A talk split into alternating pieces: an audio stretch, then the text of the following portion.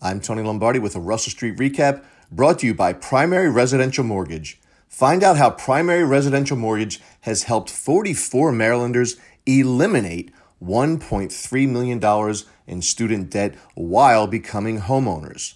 Call Primary Residential Mortgage today at 443 384 6975.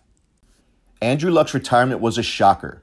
It's a huge blow to the Indianapolis Colts, a team with Super Bowl aspirations. It's a huge blow to the NFL. No one wants to see that kind of talent in the prime of his career leave the game. But it happened, and it saddens all of us who love the National Football League. The fans of Indianapolis sent a message to Luck, and it was hardly a hallmark moment. Instead, many at Lucas Oil Stadium decided an appropriate send off would be to boo the four time Pro Bowler. Imagine that. Here's a player who finds joy in the game, performed regularly at an all pro level, loves his teammates, past and present, loves the organization, its leaders, and owner.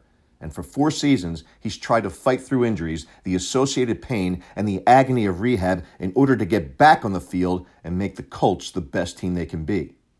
But the grind became too much. The cycle of pain management and grueling therapy prevented Luck from living the life that he wanted to live.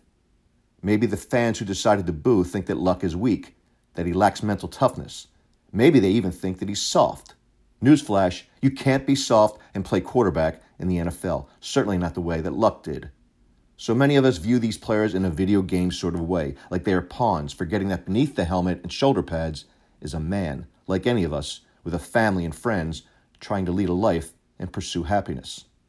Luck has grown weary from the physical struggles. He may have an eight digit bank account, but if he's constantly in pain, does it really matter?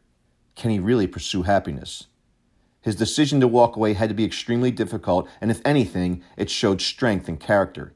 He could have milked the Colts for the balance of his $122 million contract that he signed in 2016, but he did not.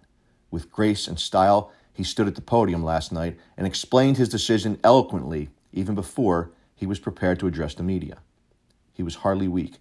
If anything, he showed strength and resolve. He put the team before himself. That can't be said for those yahoos at Lucas Oil Stadium.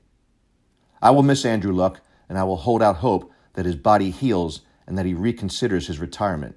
If not, in much the same way as Bo Jackson, I'll wonder what could have been. I always thought it was interesting that a man with the name Luck wore a horseshoe on his helmet. Unfortunately for Andrew, his luck ran out. It ran out on all of us who love the game. Here's to your pursuit of happiness, Andrew. May it be successful. I'm Tony Lombardi.